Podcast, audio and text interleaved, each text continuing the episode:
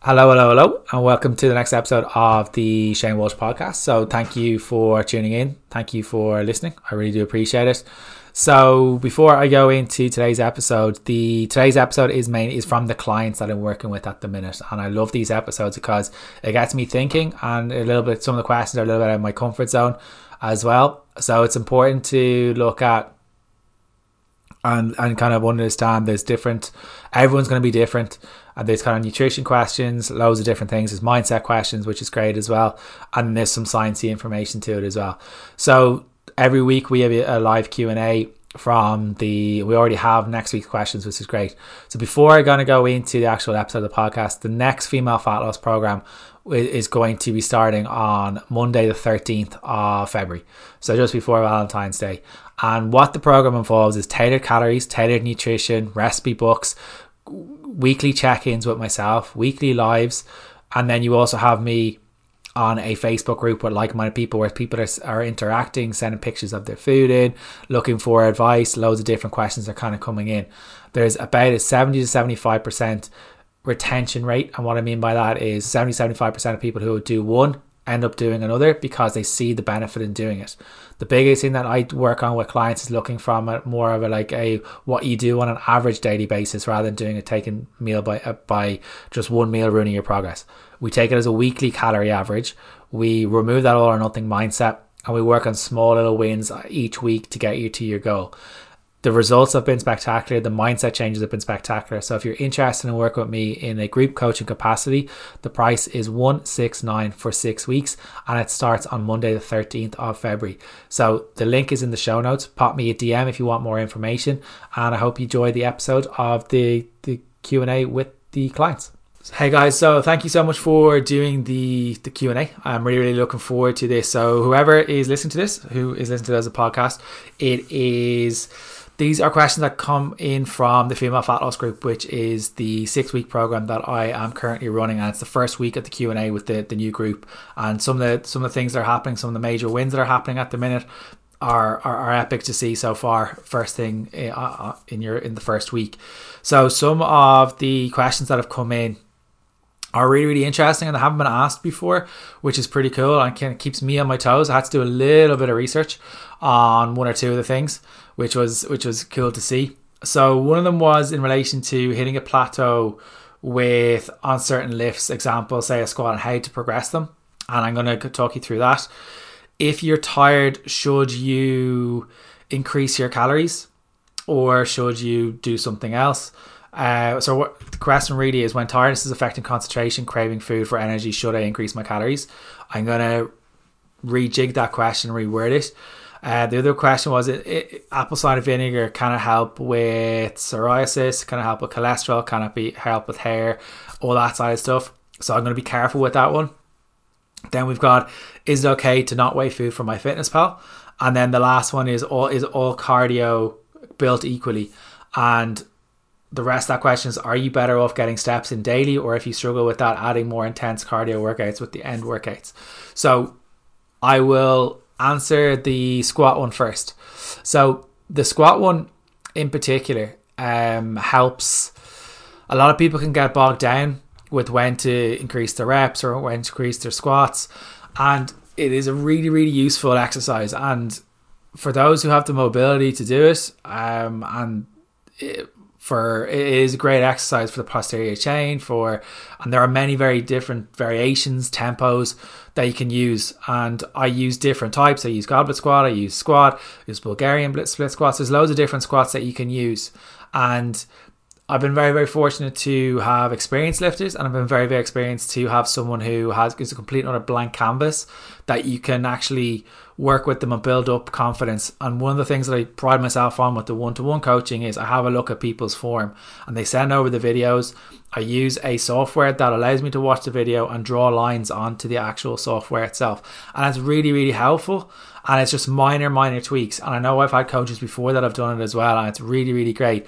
And it's a big highlight for me when I start to see form going up first, getting that right and getting the foundations correct first, and then you start seeing the numbers go up, start seeing the reps go up, and it's it also has an expiry on when the numbers go up with your squat. and it's really important that prog- progress is not linear and it's sometimes you're going to hit a plateau which is you kind of level off and you can't like if you think about it if you add on 5 kg on every single week you're going to be lifting a hell of a lot uh, of weight and it, it, it, it's just not possible. So one of the things that one of the main things you can look at and you can record yourself if you don't have a coach if you're listening to this is improving your technique. It doesn't sound sexy uh, but it's usually the first variable I normally look at with with clients and looking to kind of progress uh, progress additional plateaus and kind of trying to progress the plateaus themselves. And your body can be kind of placed into a position to have as much potential to be lifting those numbers that you're trying to look for. But the way we move and the me- the mechanics that we have, we need to look at it from the most advantageous way. And if we don't move in an advantageous way, because most of us sitting at a desk all day, we may not reach our full potential. So we need to work on it.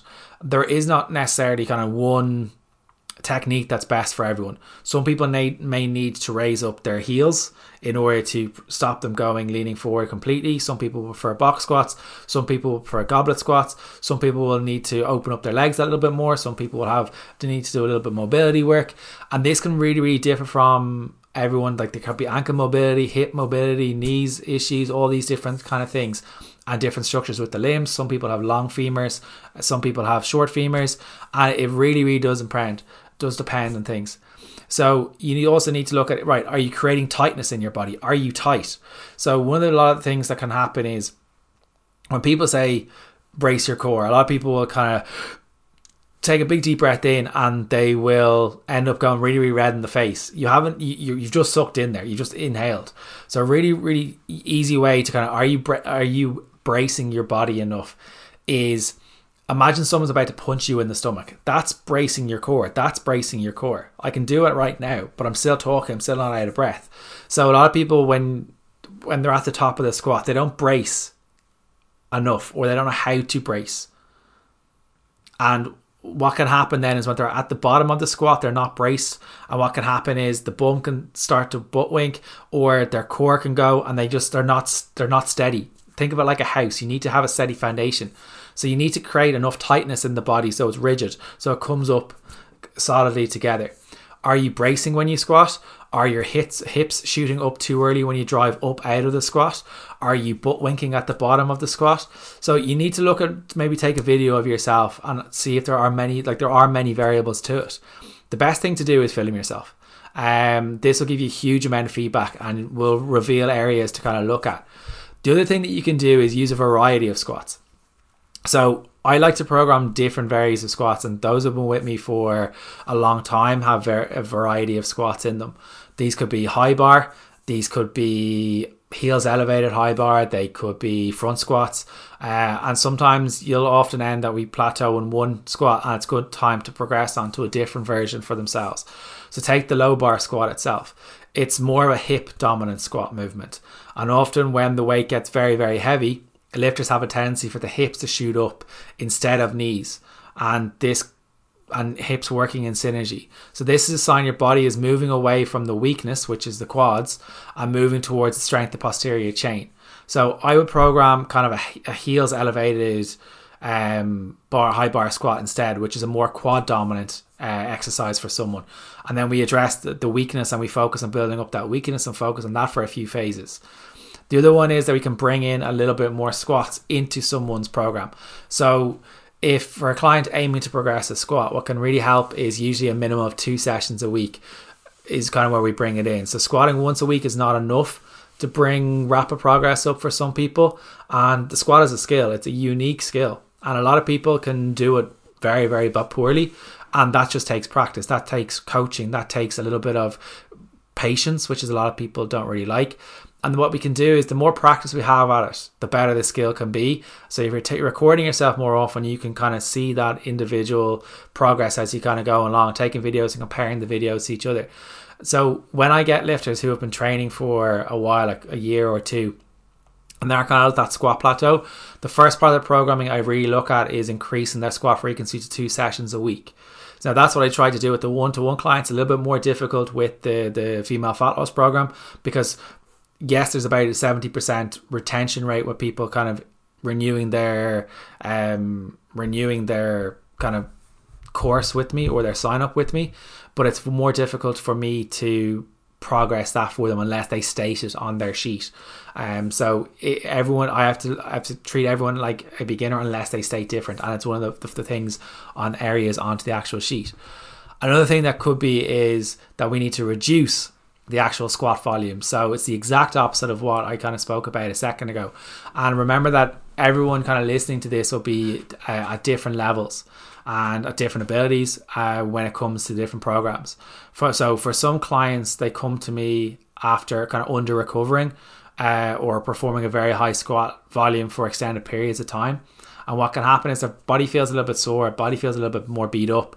They feel mentally drained after the session. So this may be a good opportunity for a break from squats, or we can replace the barbell squat with kind of something like a hack squat machine, or replace the low bar squat with the heels elevated bar squat which places less demand on the lower back to kind of help manage fatigue. And a few short weeks of kind of regressing that squat can lead to uh, someone kind of feeling a little bit more rejuvenated. So there's two ways you can either sque- squat more frequently or you can deload the squats if you're feeling fatigued. Like if you're rest, stress, all these different things are not on point, your nutrition, all these kind of things, well, then you may need to go on a deload. So you could change your exercise order. So you probably need to probably do your squats at the beginning in your workout to look at the big compounds like your deadlifts, your RDLs, your squats, your bench, and there's other ones as well that you do them at the beginning of the workout. You're gonna have more energy at the beginning of the workout, so you can put more energy and focus into those, and you'll see the numbers going up. Potentially, another thing that a lot of people may not look like is the is kind of decreasing the, the deadlifts for a phase. So the deadlift is kind of often seen as kind of like the king of exercises, and it uses an awful lot of muscle t- muscle tissue if done correctly, but also use a uh, but using a large amount of muscle tissue also means more fatigue or more kind of um, yeah more fatigue on the central nervous system as well. So if if you want to be squatting and def, deadlifting more frequently, well then that what be potentially what a power lifter would normally do. I don't really train powerlifters. I'm generally training someone who's new to training, one to three years training, and a little bit more if needs be.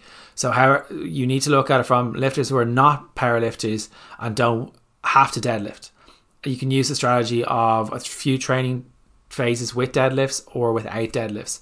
And I use this kind of chopping and changing a little bit with clients as well. And regressing the deadlift allows you to, allows me as someone designing the program to distribute the training volume more to the squat for the, for that period of time and focus more on that and increasing the volume for that short time could be that we decrease the volume for on the deadlift a little bit more and putting more focus onto it. You could focus on tempo, so rather than just going kind of slut drops, you could just go slow, slow on the way down. So you could do one and a quarter reps, one and a half reps.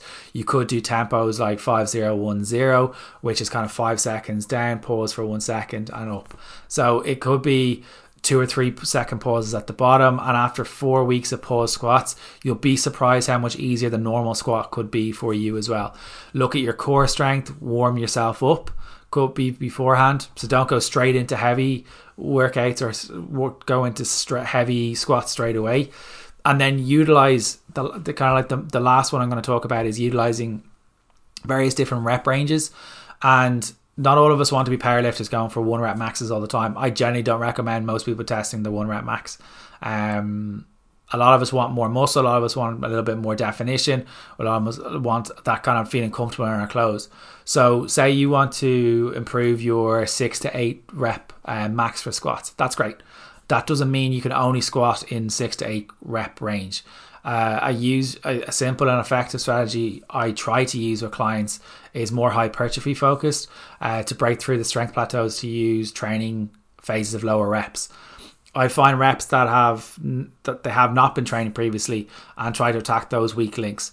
So that could be really helpful. So, example, if I get a client who usually squats eight to ten reps on a squat, um, I normally bring that up to kind of more hypertrophy, which is twelve to fifteen or above, and my plan is to attack that for a twelve week phase and see that that that progression going up, and then it also can help to if like if you're ultimately by doing that you could see an improvement of adding 10 to 20 kg to the improvement of someone's 5 kg max by doing that don't be afraid to try different rep ranges. So, say if you're consistently at 8 to 10 reps or 8 to 12 reps, whatever it may be, what you could do is you could lower the rep ranges at about a 6 to 8 or 3 to 5 and try that for yourself. Or if you're consistently at 3 to 5, bring up the reps and try and test that.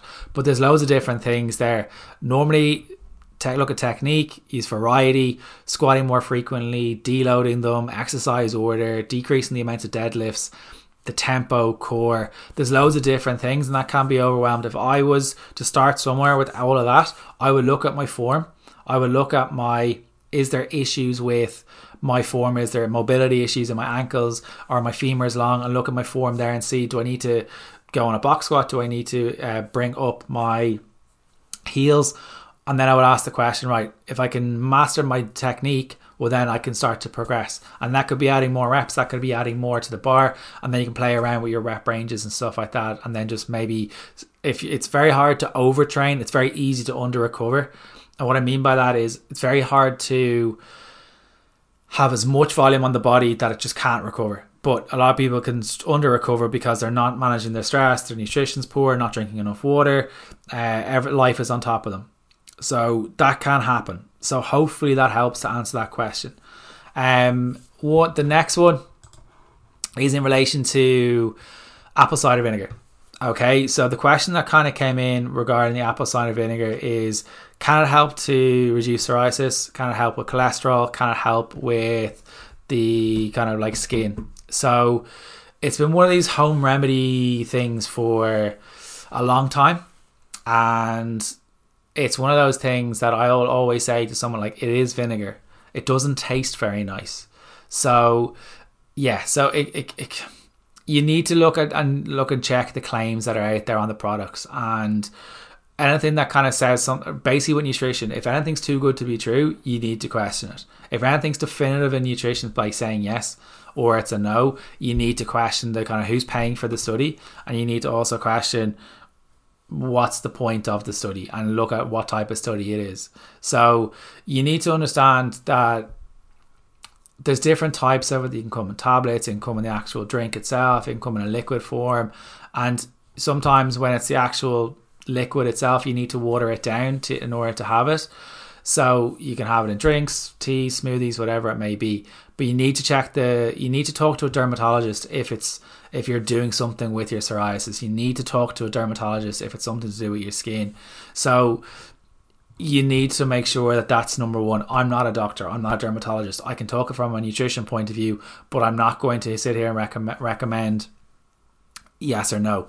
What I can give you is is the the the, the benefits of it there's it's often said that it can help with weight loss. That's mainly due to it looks at the the studies that are out there on it's improving weight loss is mainly due to it can de- it help it may help to decrease appetite. And if it, something decreases appetite, well then you're you're going to be less likely to eat more. There's some things that saying reducing cholesterol, blood sugars, and diabetes, but there's very, very, very, very little uh, clinical evidence to actually support these claims. And a lot of the studies that I've gone through in preparation for this, they have kind of the ones that have supported it have generally been had some sort of bias or some sort of um, someone else, someone has paid for it that may be benefiting from it. And more research is is kind of needed for that but you need to look at it from if it's if it's to help with psoriasis you need to look at it from a point of view there might be other like from what I can see from the helping with psoriasis is it's painful, it's uncomfortable, and it's one of those things that can make you very, very self conscious. I've seen it with mates before you have it, and it's it's important to make sure that you are talking to your dermatologist. There are anect- there is anecdotal evidence. Uh, so some people may see benefits, but that doesn't mean that everyone sees a benefit. That's what I can see from the studies so far. So there are studies on uh, there. Are, the, the, the studies are quite small. The ones that have seen the benefit, so I can't give a definitive. Um, there are other options like creams, there's medications, there's injections, there's physiotherapy, there's aloe vera, there's kind of like looking at some of your nutrition, reducing alcohol, looking at your lifestyle. Like it's not going to be psoriasis isn't generally caused by the nutrition, but it can be aided some elements. So one of the big ones that I would kind of look at, are you are you out in the piss every weekend?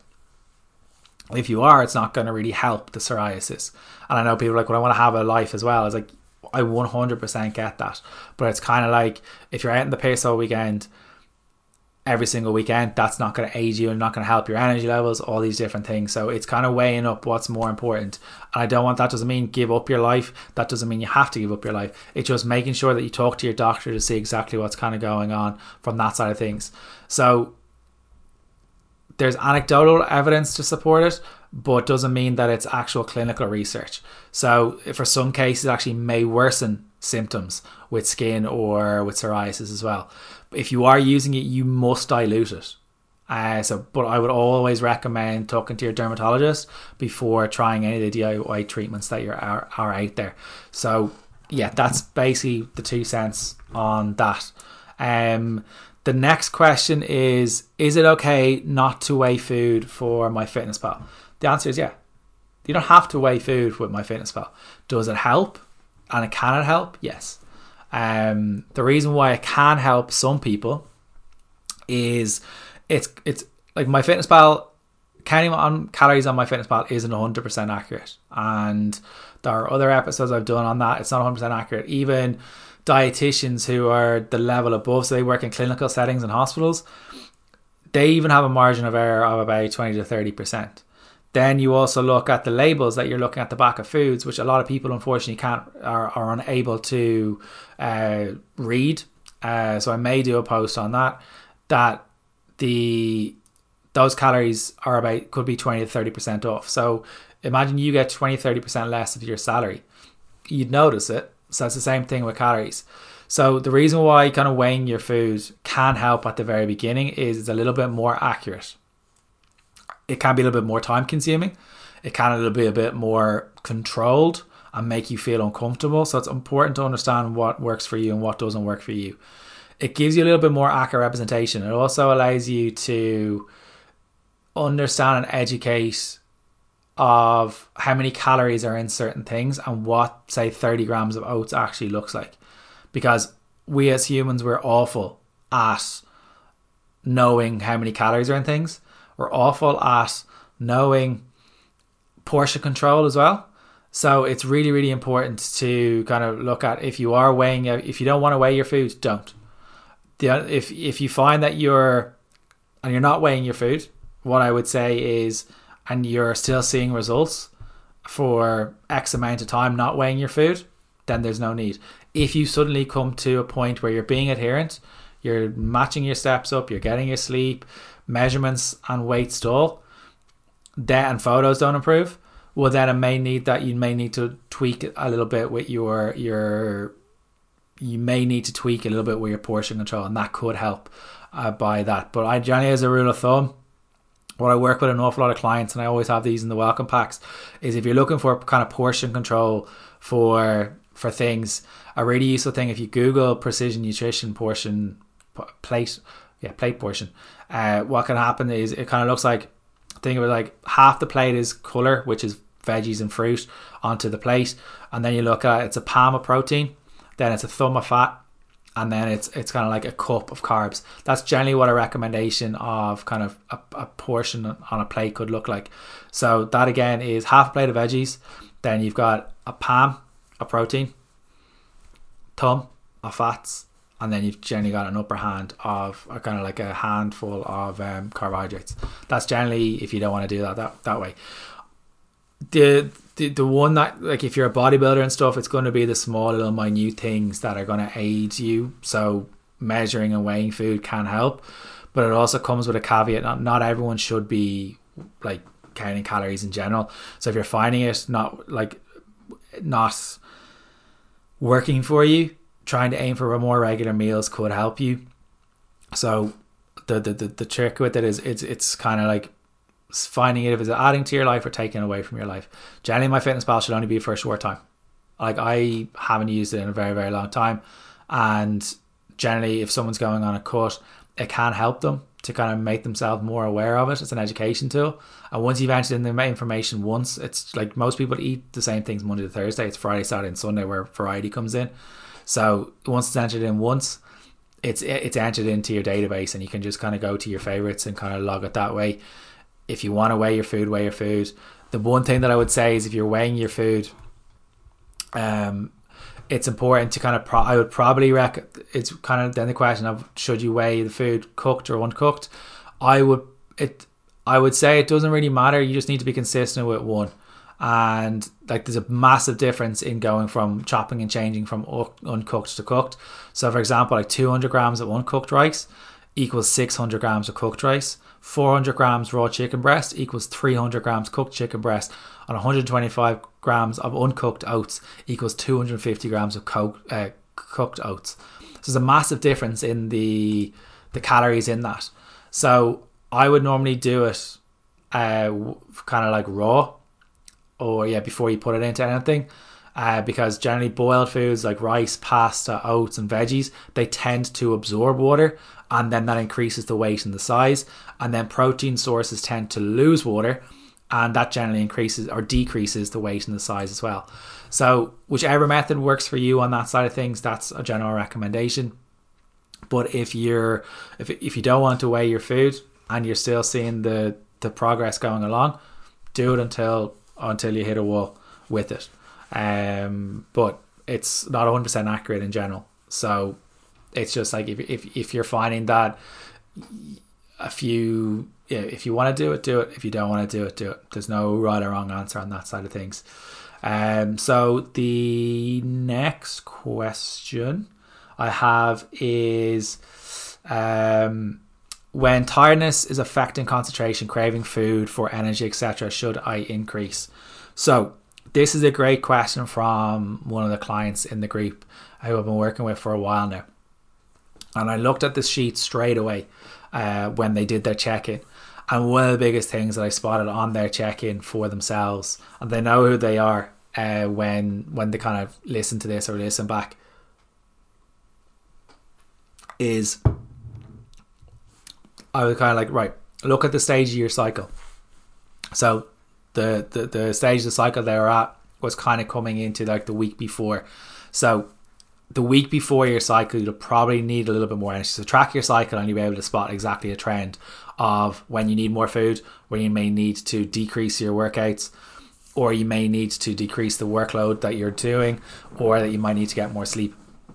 So I looked at that sheet straight away and I looked at there was three different things that I kind of looked at. Right, number one was they were kind of coming up towards their menstrual cycle. So the general recommendation would be 300 calories extra because it's not that you're craving food; it's your body is looking for. It's not that you're craving carbs, not that you're craving chocolate or anything like that. You're look, your body's looking for more food because the metabolism is sped up. The body, it's kind of like a car. It's kind of going on overdrive. It's revving, revving, revving. I'm using more fuel, and it becomes less efficient to to burn that fuel. So it try, has to work that a little bit harder in order to do it.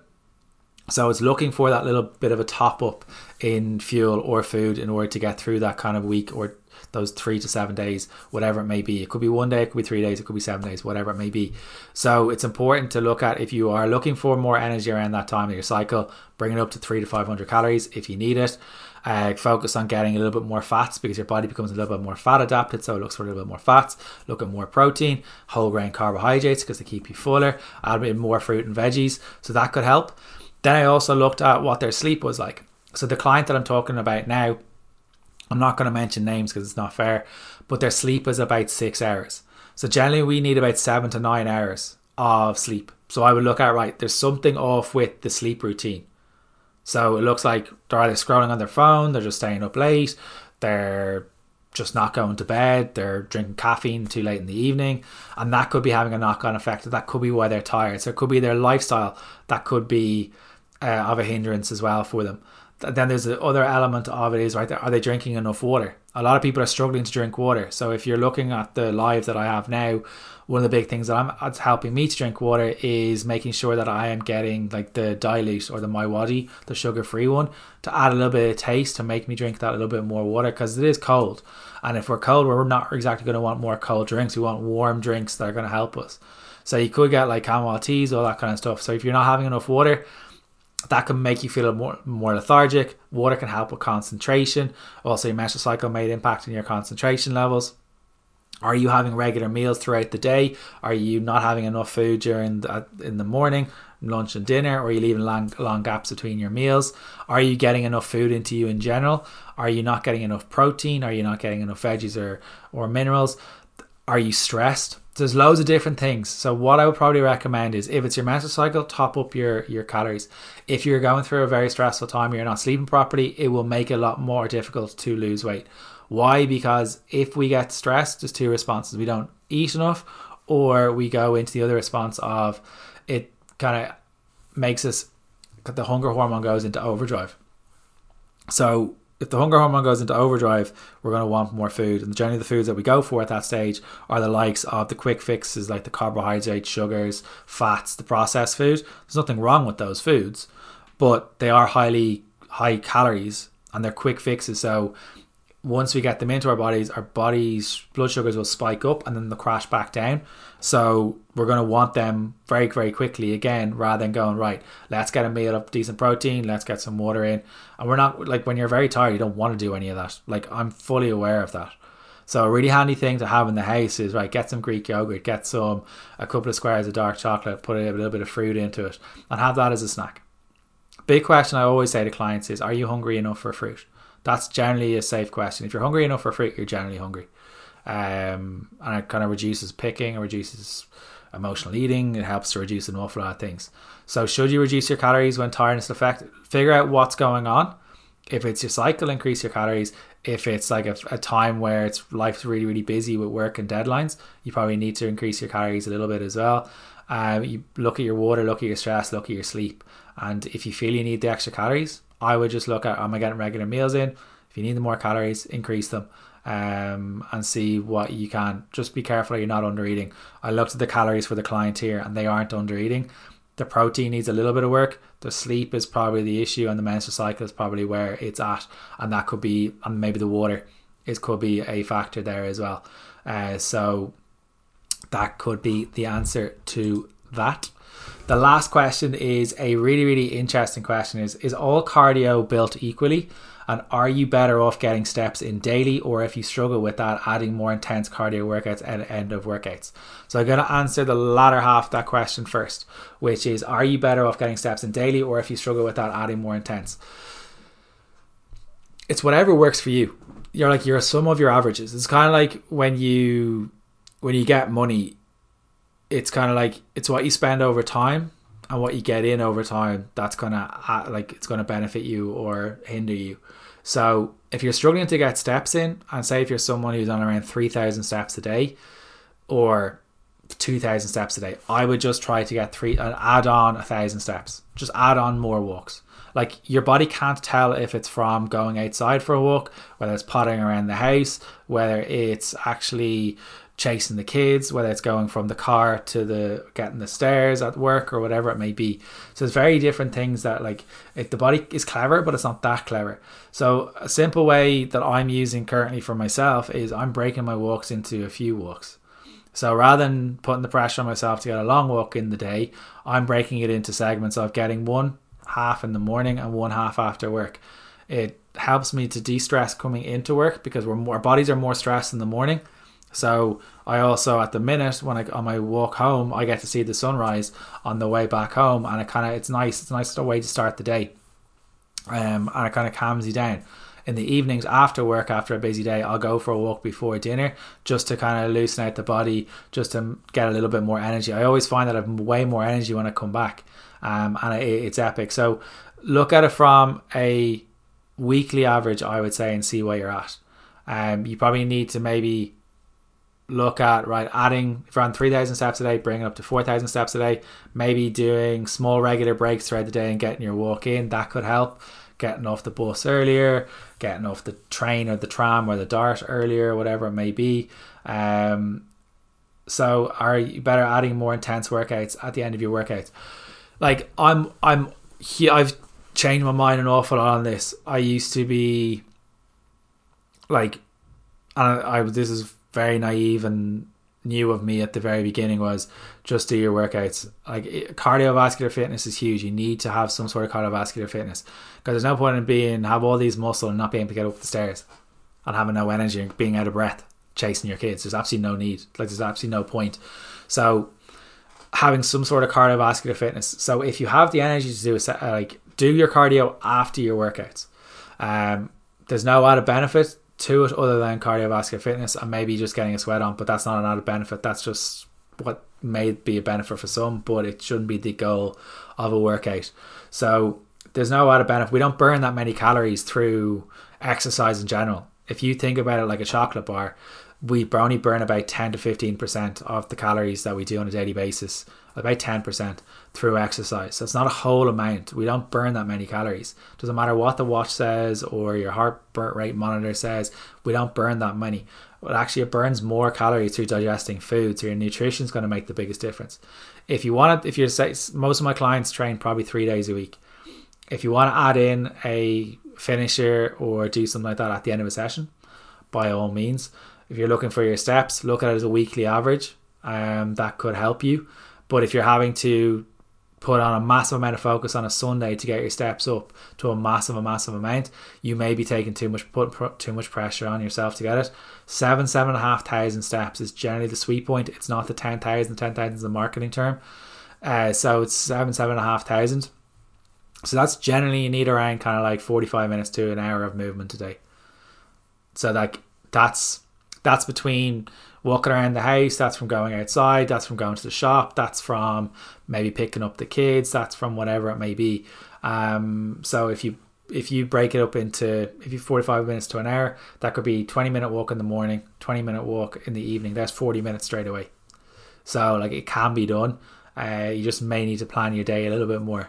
Um, if you want. Generally, a lot of things when we say we haven't got enough time, it's generally an expectation issue and a values issue. When we say expectation, and what I mean by that is we expect that we need to have to go for a walk like for an hour and a half every day. But if you break it up into smaller chunks, you're still going to get that goal at the end of the day. It's generally what we think is the, t- the amount of time that we need to do a task puts us off doing anything. Um, and we procrastinate because we feel unsafe. We feel a little bit ticked off with the whole thing. Um, but all cardio isn't built um, isn't built equally. There are different types. There's different systems to it, um, and there's there's different energy systems in the body. Like there's the anaerobic alactic, there's anaerobic lactic, and there's the aerobic, and the main difference between these energy systems is the duration and intensity of the exercise and type of energy source uh, it uses. So when a lot of people use the definition or describe cardio, they they think of long duration, lower intensity movement, and this works the kind of the third system, which is the aerobic energy system. And then there's a place for that if you're kind of like an endurance athlete and you're able to recover. But if someone's not able to recover, then they're going to find it a little bit more difficult. So it can play a role in cardiovascular fitness. So I would include some of it. But it's it's like if someone's coming from zero to here and you're only starting out, you don't really need to worry about trying to change your whole life. That's the hardest part for a lot of people. A lot of people get overwhelmed because they try to change everything and they end up changing nothing. And that's where people get kind of get bogged down in it. But if you focus on right, can I nail my two or three sessions a week consistently for say the month of January? January it's this is the 17th of January right now. Yesterday, the 16th of January is where most people give up on their diets because they're too restrictive and they're normally the wrong tactic. They've normally involved some element of food restriction, the mindset, they've given up on the gym at this stage. So generally most people have given up by now. And that's that's hard to say and hard to hear. Um, but the benefit of having a coach can help you to create some sort of stra- strategy and structure to help you with that. So focus on a lot of people will focus on taking things out of their life. Why not add things into your life? Right, I'm getting, I'm adding in two or three um, sessions of weights or walking into my calendar. That's adding something in. Right, once I've nailed that, I'm going to add in an extra hour of sleep. So I'm going to go to bed a little bit earlier. And once I've done that for a full week, tick, tick, right, what I'm going to do now? All right, I'm going to focus on getting protein all my main meals. Tick, tick, tick, three weeks gone, and you've improved three things in your life. So rather than trying to change everything, focus on one thing, um, and it will really really help. So yeah, like is our all cardio built equally? No, there's different functions and different things um, at, at, at, for for different people and different goals. The important thing is to ask yourself. Um, you need to decide on your goal. So, what are you really trying to do with the cardio? Are you trying to lose fat? Are you trying to stay lean? Are you looking to improve athletic performance? And like, if you aren't an endurance athlete, you probably don't need to do the long duration, low intensity sessions. So then once you figure out your goal, then you can make a plan, start with a schedule, and you can figure out your schedule to accomplish it. So maybe it's adding one session of cardio in at the each week. Um, maybe it's adding in a little bit higher intensity walks into your week. But you need to figure out what your goal is. So I would always say walking is probably the most underrated tool that anyone has in their arsenal when it comes to losing weight. Why? Gets your mood better, helps you sleep better, it breaks up the day, helps your cognitive function better, um, and it also we it, it it's just gets the body moving that little bit more, and it's low impact, um, and you don't need any equipment. It's one of the most underrated tools because there's a certain amount of calories that we look at, but I hate looking at exercise away burning calories. Like it's it's not helpful to anyone. It's not helpful because we th- th- there's no way those calorie counters are accurate. Like even the most accurate is probably about the numbers change maybe 30 to 40 to 50% inaccurate. Now if you lost 50% of your salary, you'd, you'd know it. So you're better off just looking at a way of how many sessions do I need to do to get to my goal. So the way that I'm doing it currently at the minute is right. My goal at the minute is trying to put on a little bit of muscle. So what I'm trying to get to do at the minute is I am trying to get three weight set, three full body weight sessions a week and then I have football outside of it. So I have one night of football training, and then I have one match. So I have two rest days, and then I walk outside. That might seem a lot for some people, but that's me having built that up. That's not me starting from scratch. The walking was always my number one, so I add on top of that three gym sessions into my week. So I book those into my week. Then what my other goal is to try and have that cardiovascular fitness. So I do that on a Wednesday night and then I'm a match on a Saturday and then I'm a zombie on a Sunday. So I don't do a whole lot other than go for a walk on a Sunday to help my ease my the, the soreness in my legs. And then I get back to some sort of routine on the Monday. We're kind of going for a walk on a Monday morning and then I kind of go to the gym probably at lunchtime on a Monday. But that's me having built that up. That's not me going from complete scratch. I've thought about the goal long and hard. I have a proper goal this year for like August and September, and that's my long term goal. So I've got eight nine months and a lead into that, and I've worked out right how many sessions do I want to hit in order to get to my goal. What do I need to do to get to my goal? Too many people will try to do too many things and not have any action. They'll procrastinate because they don't feel safe. They don't feel safe with the kind of like element of like fear of failure but you're end up failing because you haven't started. So it's kind of counterintuitive. You feel unsafe, and that's why we procrastinate as humans. Um, so all cardio is not built equally. We'll look at kind of your steps as a adding on steps. So if you're on 3,000 steps a day as an example, bring it up to 4,000 steps, start small. Look, it counts all movements. Do cardio at the end of your workouts if you wish. If you're brand new to things, you probably don't need to. If you're sleepy or stress is, is completely and utterly way off, you may not need to do it at the moment. Look at what bringing that in maybe when your life kind of calms down. So there's loads there, like plateau with squat. That might have been too technical for some people, and I sincerely apologize for that. Um, the other thing was apple cider vinegar. Is it okay not to wear with MyFitnessPal or all cardio? And should I increase my calories uh, if the concentration, craving food, all that kind of stuff? So hopefully that helps. And then next week we already have the questions in. And it's going to be a main focus on kind of um, kind of fear of nights out, kind of menopause and weight loss. Uh, there's also going to be other elements of stretching after workouts, um, negatives to training late, and is it not okay to eat, or is it okay to eat after 11 a.m. So there's a load of different things. There's going to be more questions as they kind of come in. So if you enjoyed the live at all, leave a comment below. If there's any questions on it, leave a comment below. And if you're listening to it as a podcast, I really do hope you have enjoyed the episode and I really do hope you have found it useful. Um so yeah, hope everyone is good and if you can leave a review on the the um the podcast that would be amazing.